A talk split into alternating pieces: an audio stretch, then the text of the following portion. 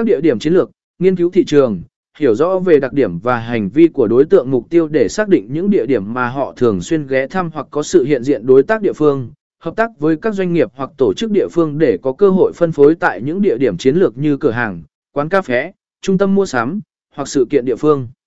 Vị trí nổi bật, đặt tờ rơi tại những vị trí nổi bật và dễ thấy, như bàn trưng bày ở quầy thanh toán, góc chờ đèn đỏ, hoặc bảng thông báo tại các khu dân cư đông đúc. B. Sử dụng phương tiện phân phối hiệu quả, quản lý quy trình phân phối, đảm,